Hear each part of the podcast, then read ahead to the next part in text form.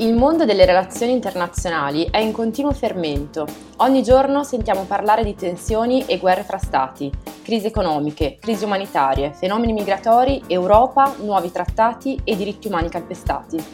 Ci sono tante chiavi per penetrare questo mondo, la geopolitica, la sociologia, l'economia e il diritto. Anche il diritto internazionale e il diritto dell'Unione Europea aiutano a capire cosa succede attorno a noi. Questo è il podcast ufficiale di CD Blog, il blog della Società Italiana di Diritto Internazionale e di Diritto dell'Unione Europea, che vuole spiegare in modo chiaro ed efficace il punto di vista del diritto rispetto a questioni calde di attualità internazionale. E allora? Ehi Sidi, che ruolo può avere il giudice internazionale nell'attuale conflitto in Ucraina? C'è un giudice all'AIA? Io sono Martina Buscemi della redazione di CD Blog e io sono Alice Ollino, sempre membro della redazione di CD Blog. Oggi ne parliamo con Serena Forlati, professoressa di diritto internazionale all'Università degli Studi di Ferrara. Benvenuti o bentornati all'ascolto del podcast di ACD. Come avete sentito dalle nostre voci in apertura, in questo nuovo episodio Alice ed io abbiamo preso il posto di Diego Mauri, che vi prometteremo tornerà presto, per affrontare un tema di diritto internazionale di grande attualità legato al conflitto in corso in Ucraina, quindi in continuità con il focus che abbiamo dedicato nelle puntate precedenti alla situazione attuale in Ucraina. Ma iniziamo a fare gli onori di casa e quindi salutiamo la nostra ospite di oggi, la professoressa Serena Forlati, che ringraziamo molto per aver accettato il nostro invito. Grazie a voi per avermi invitato per questa opportunità di discussione e un saluto a tutti gli ascoltatori. Serena, sappi che abbiamo moltissime domande da farti, ma eh, prima di sottoportele vorremmo prenderci qualche minuto per introdurre il tema di oggi, soprattutto a beneficio dei non internazionalisti all'ascolto. Oggi parliamo del ruolo del giudice internazionale rispetto al conflitto militare in corso in Ucraina eh, perché è proprio questo uno degli aspetti che è emerso dalle puntate precedenti, così come dai diversi confronti tra studiosi del diritto internazionale. Eh, quindi il ricorso al giudice internazionale, che, che, in effetti è stato chiamato in causa sin dalle primissime fasi del conflitto. Si è parlato di giurisdizionalizzazione del conflitto, proprio per fare riferimento al coinvolgimento delle corti internazionali nel pieno fragore delle armi. Ora, il fatto che gli strati ricorrano alla giustizia internazionale in presenza di controversie politiche di ampia portata tra le parti, talvolta anche controversie territoriali legate a occupazioni o a conflitti militari, è un fenomeno che potremmo dire non è così inedito, eh, soprattutto se osserviamo la prassi recente che mostra un uso del contenzioso internazionale in chiave strumentale o strategica ma l'elemento di novità a cui, a cui, assistiamo è dato forse dalla strettissima contestualità del ricorso al giudice rispetto alle primissime fasi del conflitto militare in corso. Sì, in effetti Martina, sin dai primissimi giorni i fronti di contenzioso che si sono aperti sono stati molti e questo, già, eh, questo podcast ha già affrontato il ruolo della Corte Penale Internazionale ma eh, altri procedimenti sono stati instaurati di fronte ad altre corti, sempre internazionali, investite del compito di pronunciarsi su aspetti diversi del conflitto in atto. Questo riguardo permettetemi eh, di darvi, di fornirvi qualche, qualche dato. Innanzitutto vorrei sottolineare che l'instaurazione da parte dell'Ucraina il 28 febbraio 2022, quindi quattro giorni dopo l'inizio del conflitto, di una cosiddetta procedura di urgenza di fronte alla Corte europea dei diritti dell'uomo finalizzata all'ottenimento di una misura cautelare, ovvero di un provvedimento che permetta di fronteggiare il rischio di un'imminente lesione ad un diritto garantito dalla Convenzione europea dei diritti dell'uomo. Ora, sempre per coloro all'ascolto che non sono addetti ai lavori, Ricordiamo che la Corte europea dei diritti dell'uomo è il principale organo giurisdizionale europea, eh, europeo, nato in seno all'Organizzazione internazionale del Consiglio d'Europa e adibito alla risoluzione delle controversie tra Stato ed individuo oppure tra Stato e Stato sorte in relazione ai diritti dell'uomo che sono garantiti dalla Convenzione europea dei diritti dell'uomo.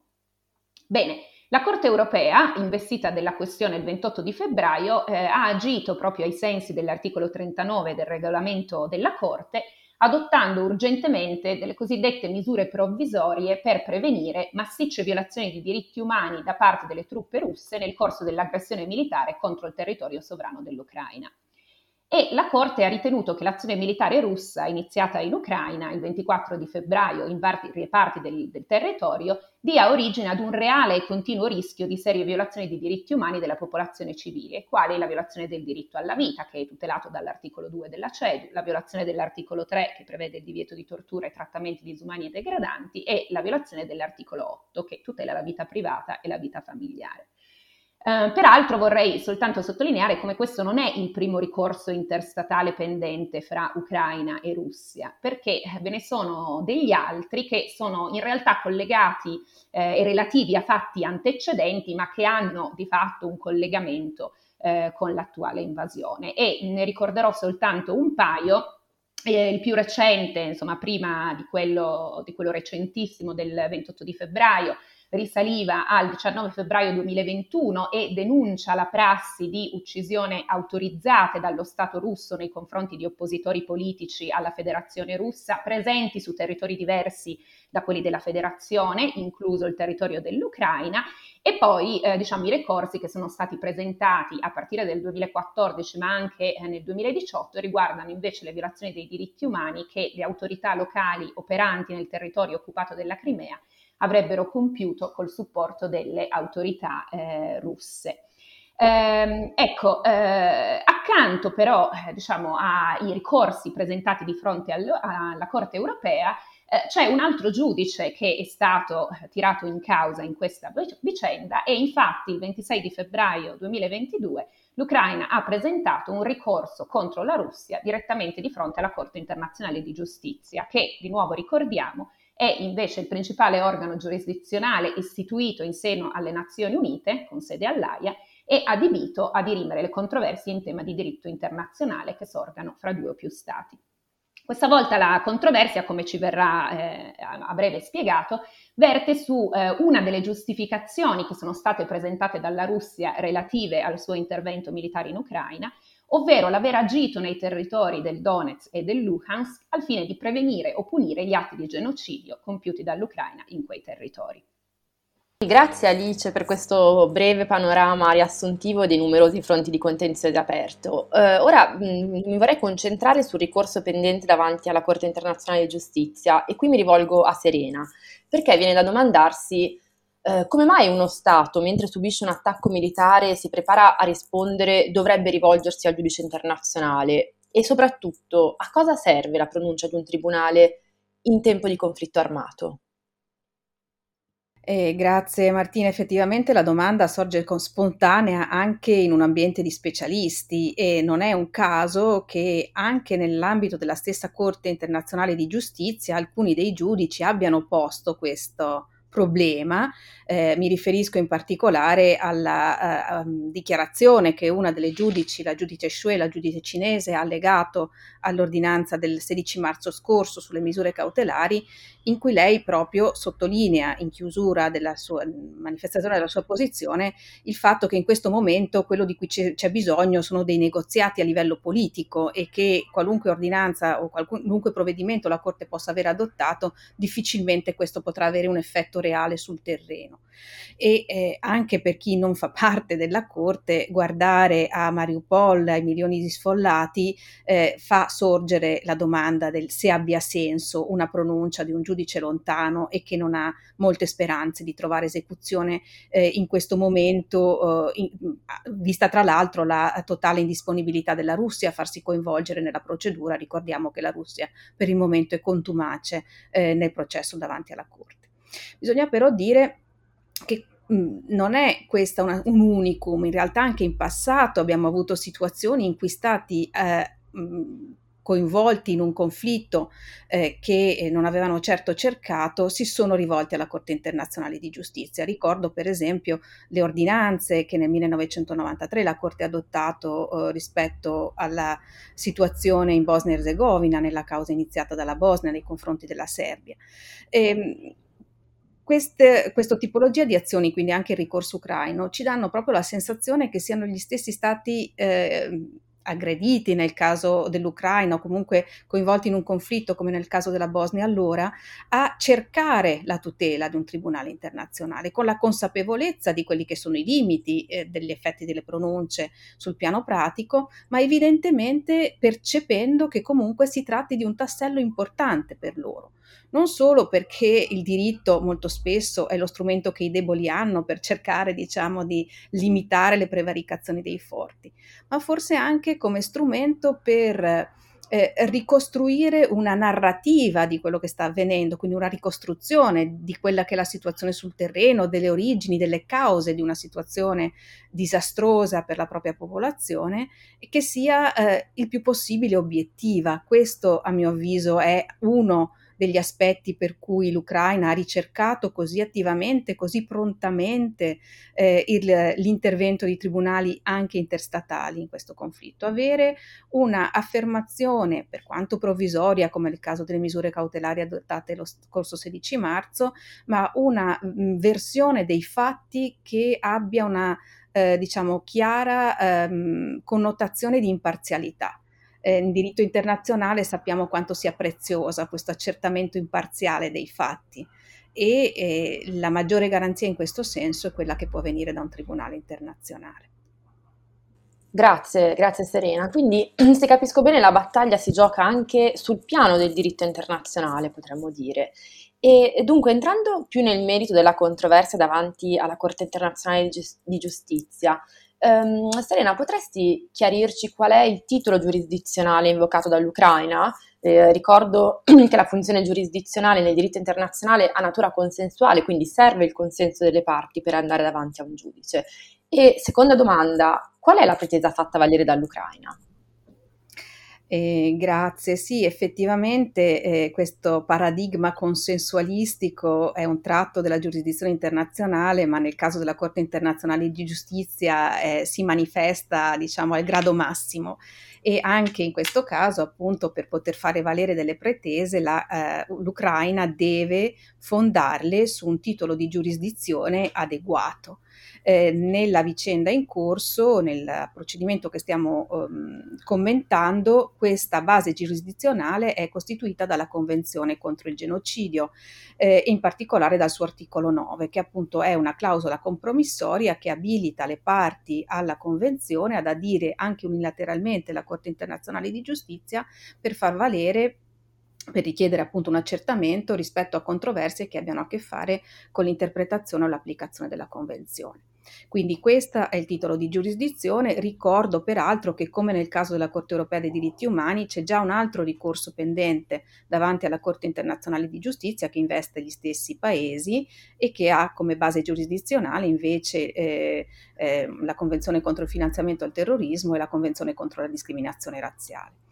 Rispetto a quello che la Ucraina, l'Ucraina chiede in questo procedimento, ehm, la difesa ucraina è stata costruita in modo molto abile perché non eh, presuppone un utilizzo semplicemente strumentale della Convenzione contro il genocidio come base giurisdizionale efficace per dare pubblicità a quanto sta avvenendo in Ucraina eh, non eh, prospetta quindi che la Russia stia commettendo genocidio in Ucraina, lo ricordavate anche prima voi nell'introduzione. Ciò che invece prospetta è che le giustificazioni adotte dalla Russia per eh, legittimare l'intervento armato siano giustificazioni prive di fondamento. Siccome queste giustificazioni hanno eh, comportato un riferimento anche alla Convenzione contro il genocidio, eh, la, Rus- la, Russia appunto si vede costretta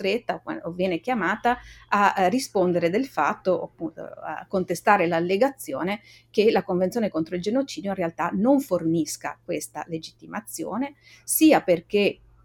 non è avvenuto genocidio eh, nelle, mh, o non c'è un rischio di genocidio eh, nei confronti delle, diciamo, parti separa- delle componenti separatiste della popolazione ucraina, sia direi soprattutto perché anche se genocidio ci fosse stato fosse un rischio concreto, in ogni caso la Convenzione contro il genocidio eh, non consentirebbe di reagire a questo rischio di genocidio con, eh, lo, con l'utilizzo della forza armata. Grazie, grazie professoressa per questa chiarissima esposizione e a questo punto mh, la domanda mh, che forse sorge spontanea ai nostri ascoltatori è benissimo, ma mh, che prospettive di successo ha eh, questo ricorso? E forse ancora una domanda preliminare a cui eh, insomma, occorrerebbe rispondere è eh, soprattutto in che fase del procedimento ci troviamo, perché ecco, Ricordiamo ancora una volta agli ascoltatori che eh, di fronte alla Corte internazionale di giustizia, come mh, del resto di fronte ad altre corti, di solito è possibile distinguere tra una fase cosiddetta cautelare in cui che è antecedente al merito e in cui eh, normalmente eh, diciamo, la Corte viene chiamata ad esprimersi con riguardo al rischio di un ulteriore irriparabile eh, pregiudizio rispetto ai giudizi che costituiscono l'oggetto del procedimento e poi invece una fase del merito che è quella in cui la Corte di solito entra nel vivo del procedimento e eh, decide sull'oggetto del ricorso. Ecco, cosa possiamo dire rispetto a questi elementi? Effettivamente qui siamo in una fase del tutto preliminare della procedura, un processo davanti alla Corte internazionale di giustizia non dura mai meno di qualche anno e abbiamo anche processi che durano da decenni senza essersi chiusi. Ehm, quella in cui siamo è appunto la fase cautelare, eh, la possibilità per eh, gli stati mh, in lite di richiedere alla Corte di adottare misure provvisorie è espressamente prevista dallo Statuto, in particolare dall'articolo 41 dello Statuto interna- della Corte internazionale di giustizia e ehm, in questo caso la Corte ha agito in modo molto rapido nel dare risposta alla richiesta dell'Ucraina che contestualmente al suo ricorso ha presentato anche una richiesta di adozione di misure cautelari. Vorrei anche ricordare che eh, la Presidente della Corte, John Donoghue, ha eh, utilizzato uno strumento che è previsto non dallo Statuto ma dal regolamento di procedura, che consente appunto al Presidente, nelle more dello svolgimento della fase cautelare, di dare indicazioni alle parti e eh, questo strumento appunto è previsto dall'articolo 74 del regolamento di procedura. Eh, e la Presidente lo ha utilizzato veramente pochissimo uh, tempo dopo l'introduzione del ricorso per invitare le parti ad agire in modo tale da rendere effettivo, efficace qualunque ordinan- ordinanza sul, sul, piano delle misure cautelari la Corte avesse poi eh, adottato. E già dall'esistenza di questo invito eh, si può percepire come non solo per l'Ucraina ma anche per la Corte questo sia un procedimento che per la gravità delle questioni in gioco richiede eh, di essere trattato con la massima rapidità in effetti anche la fase cautelare si è svolta con tempi molto rapidi, eh, a volte la fase cautelare può prendere vari mesi e invece in questo caso dopo poche settimane dall'introduzione del ricorso e della richiesta abbiamo avuto questa prima pronuncia. Resta il fatto che eh, la funzione delle misure cautelari è, quella, è quella di preservare i diritti delle parti proprio nella consapevolezza che la procedura può durare molto tempo e certamente questa è una procedura che anche per la difficoltà di accertamento dei fatti richiederà dei tempi piuttosto lunghi. Eh, le misure cautelari sono, lo ribadisco, funzionali ad assicurare che il tempo che decorre dall'introduzione della domanda alla sentenza definitiva non pregiudichi i diritti delle parti. Effettivamente le misure cautelari eh, possono essere adottate in tempi piuttosto rapidi e ehm, fungono da garanzia dei diritti delle parti pendente la procedura, come dicevo un attimo fa. Per adottarle comunque la Corte già deve dare qualche indicazione perlomeno di come la vede rispetto alle questioni di merito che sono sottoposte alla sua attenzione. Eh, in effetti eh, l'adozione di misure cautelari, che lo ricordo sono vincolanti per le parti, eh, presuppone la verifica della presenza di alcuni requisiti. Eh, non sto a elencarli tutti, ma mi soffermo solo su quelli principali per quanto riguarda la, il, la, causa di cui ci stiamo occupando. La Corte deve innanzitutto verificare, almeno prima face, come si dice, cioè almeno su una base di un accertamento provvisorio che non pregiudica in ogni caso la sua possibilità di cambiare idea nella fase di merito, ma deve accertare eh, una plausibilità dell'esistenza del titolo di giurisdizione, quindi che il titolo di giurisdizione esista e sia comunque correlato ai diritti invocati dalle parti, e anche una plausibilità seppure non un accertamento pieno, della, eh, dei diritti che le parti invocano in causa.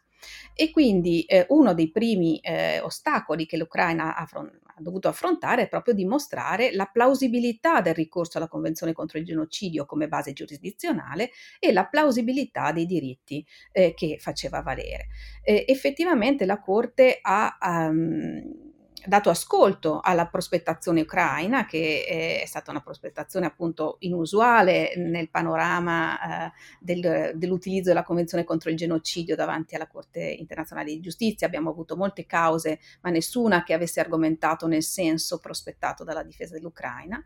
E appunto non era scontato che la Corte accogliesse la ricostruzione sia dell'interpretazione della Convenzione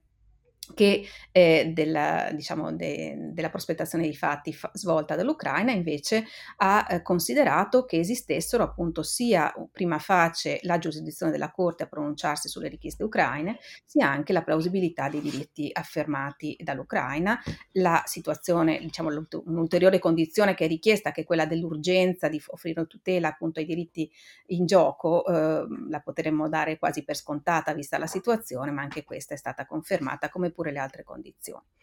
E quindi la Corte ha eh, disposto nella sua ordinanza la sospensione delle operazioni militari, non solo da parte delle forze armate russe, ma anche ha imposto alla Russia di eh, far cessare eh,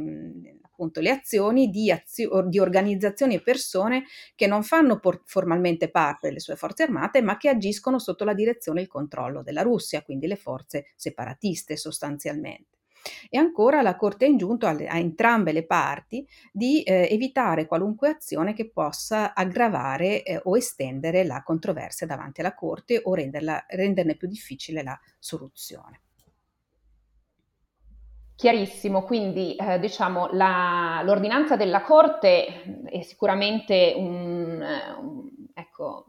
insomma, un momento importante, però mi sembra di capire che eh, quindi diciamo, un successo dal punto di vista della fase cautelare non implica assolutamente un successo eh, nel merito. Ah, ecco. ecco. quali sono mh, a questo riguardo le prospettive sul merito e eh, diciamo, che cosa ci possiamo aspettare ecco, eh, dal procedimento?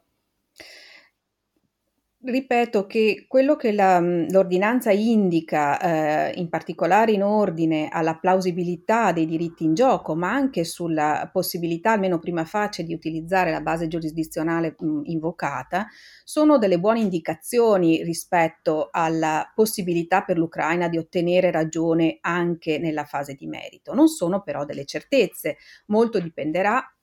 dalla mh, prospettazione della Russia, se mai eh, parteciperà pieno alla procedura. Finora la Russia, come hanno fatto spesso gli stati rimasti contumaci nelle procedure contenziose davanti alla Corte, ha inviato una comunicazione alla Corte contestando in toto la base giurisdizionale, facendo quindi conoscere la propria posizione ma in via informale. Se in futuro la Russia deciderà di partecipare alla procedura, evidentemente anche la sua prospettazione avrà un peso e in ogni caso spetterà all'Ucraina dimostrare la fondatezza delle sue allegazioni, il processo davanti alla Corte è un processo contenzioso in cui vale il principio dell'onere della prova. Bisogna dire che però eh, di fronte agli avvenimenti che sono sotto gli occhi di tutti, pensare che eh, non ci sia un minimo di fondatezza nelle prospettazioni ucraine sembra un po' difficile. Soprattutto appunto la Corte ha dato un'indicazione importante nell'ordinanza del 16 marzo eh, in ordine agli aspetti della giurisdizione eh, che sono spesso ciò che impedisce alla Corte di pronunciarsi nel merito di vicende gravissime paragonabili a quelle eh, di cui stiamo discutendo. Quindi secondo me eh, delle buone chance, certo non delle certezze, per una eh, riuscita eh, della, della, causa intentata dall'Ucraina ci sono. Eh, e mh, anche interessante sottolineare il fatto che la Corte abbia fatto questo accenno discutendo della plausibilità dei diritti in gioco, probabile eh, fatto, al, al, fatto che probabilmente la Convenzione contro il genocidio non consente il ricorso alla forza armata per prevenire o reprimere il genocidio. Da questo punto di vista si tratta di un'indicazione importante anche sotto il profilo del merito. Ecco. Grazie Serena, molto chiaro. Um, quindi abbiamo detto che al momento la Corte ha adottato un'ordinanza cautelare, ma è inevitabile chiedersi che cosa succede se la Russia come sembra, non si voglia adeguare a quanto indicato dalla Corte. Questo non rischia in qualche modo di indebolire il ruolo della Corte? Ehm, la Corte internazionale di giustizia si vanta del fatto che eh, le sue sentenze sono quasi sempre rispettate dagli stati, anche quelli che hanno contestato la giurisdizione tendenzialmente si adeguano alle sue indicazioni una volta che sia arrivata una sentenza di merito.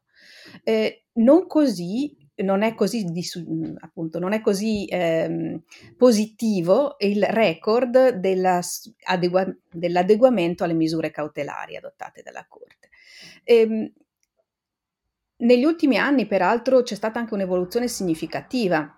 della giurisprudenza della Corte stessa a questo riguardo, proprio il timore che eh, le misure cautelari non venissero eseguite dagli Stati aveva indotto in passato la Corte stessa una certa prudenza proprio eh, nell'evitare di affermare che queste misure hanno efficacia vincolante. Nel 2001 poi eh, la Corte invece ha cambiato giurisprudenza e ha affermato in maniera chiara che invece le sue misure sono vincolanti, in qualche modo superando questa ritrosia eh, che era presente in passato. E cosa si può fare a, mh, per a, favorire l'esecuzione delle, delle misure cautelari? Ehm, la Corte stessa ha preso eh, alcune eh, decisioni eh, da questo punto di vista, innanzitutto valorizzando la violazione delle misure cautelari nella fase di merito. Se eh, uno Stato in lite non rispetta le misure cautelari, la violazione dei suoi obblighi eh, appunto discendenti dello Statuto viene fatta notare nella fase di merito e può essere un ulteriore motivo eh, di condanna, di sanzione da parte della Corte stessa nella sua sentenza. Poi eh, un altro sviluppo interessante, molto più recente, eh, è legato al fatto che la Corte stessa può eh, effettuare un monitoraggio del rispetto delle misure cautelari attraverso un comitato di tre giudici a cui la Corte stessa può, ordina, ehm,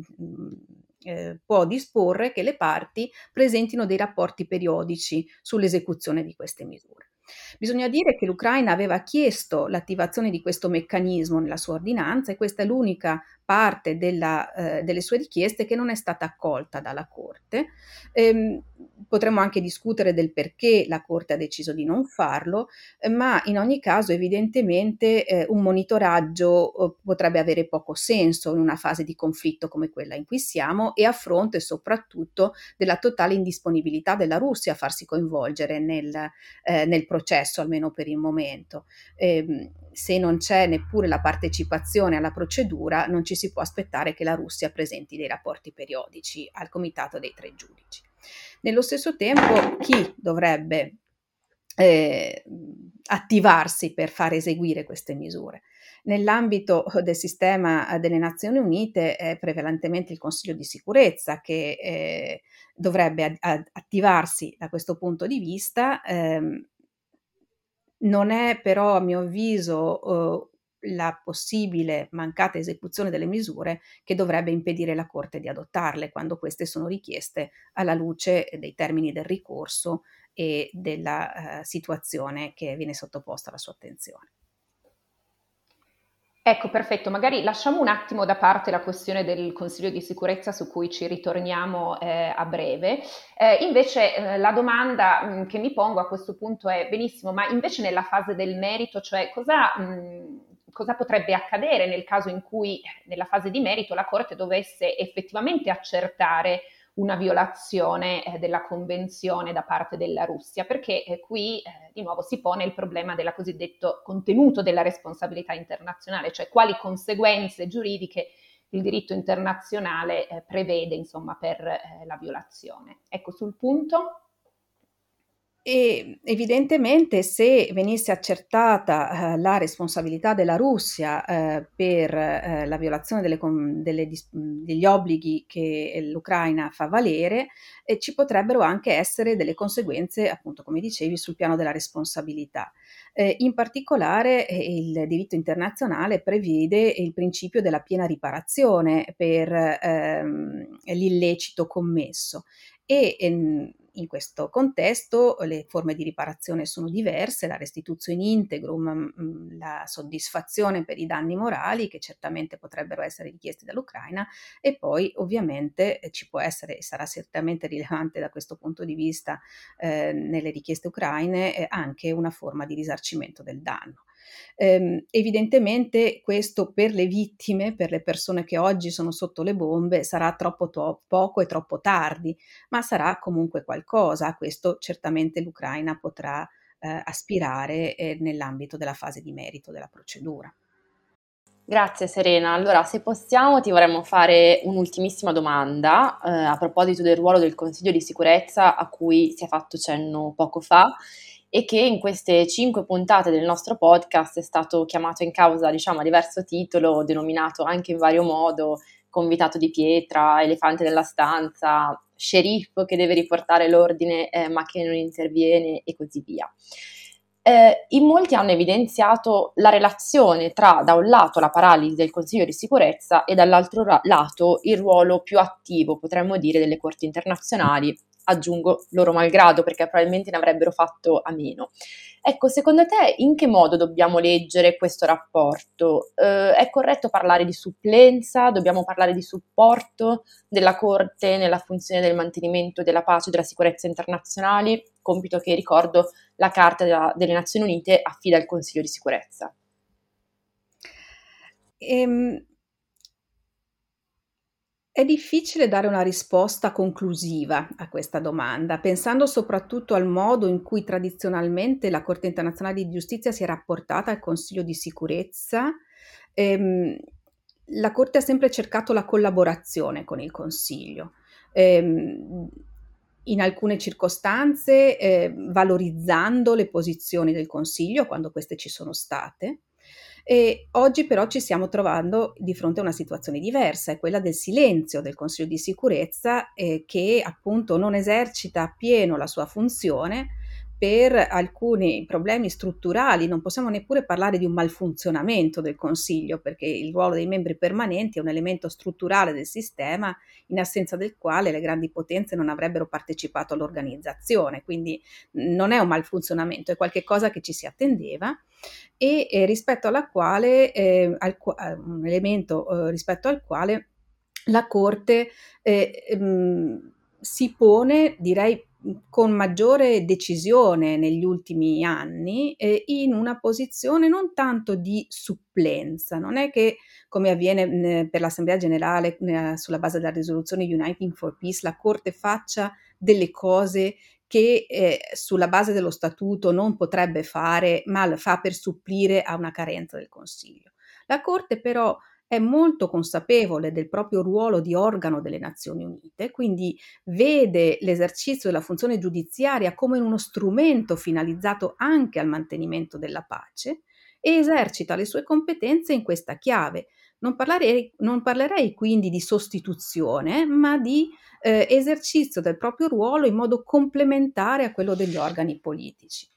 delle Nazioni Unite. E eh, a questo proposito, mi piacerebbe ricordare che ehm, quando è stata istituita la Corte permanente di giustizia internazionale, quindi l'organo che operava eh, nel, sotto l'egida della Società delle Nazioni, anche se non era un organo della Società delle Nazioni, parliamo del periodo tra le due guerre mondiali, c'era un grande ottimismo sul fatto che la giustizia internazionale e in particolare la Corte permanente sarebbero stati il garante della pace internazionale. E oggi evidentemente l'esperienza ci dice che questa garanzia della pace internazionale non può passare solo per i tribunali internazionali,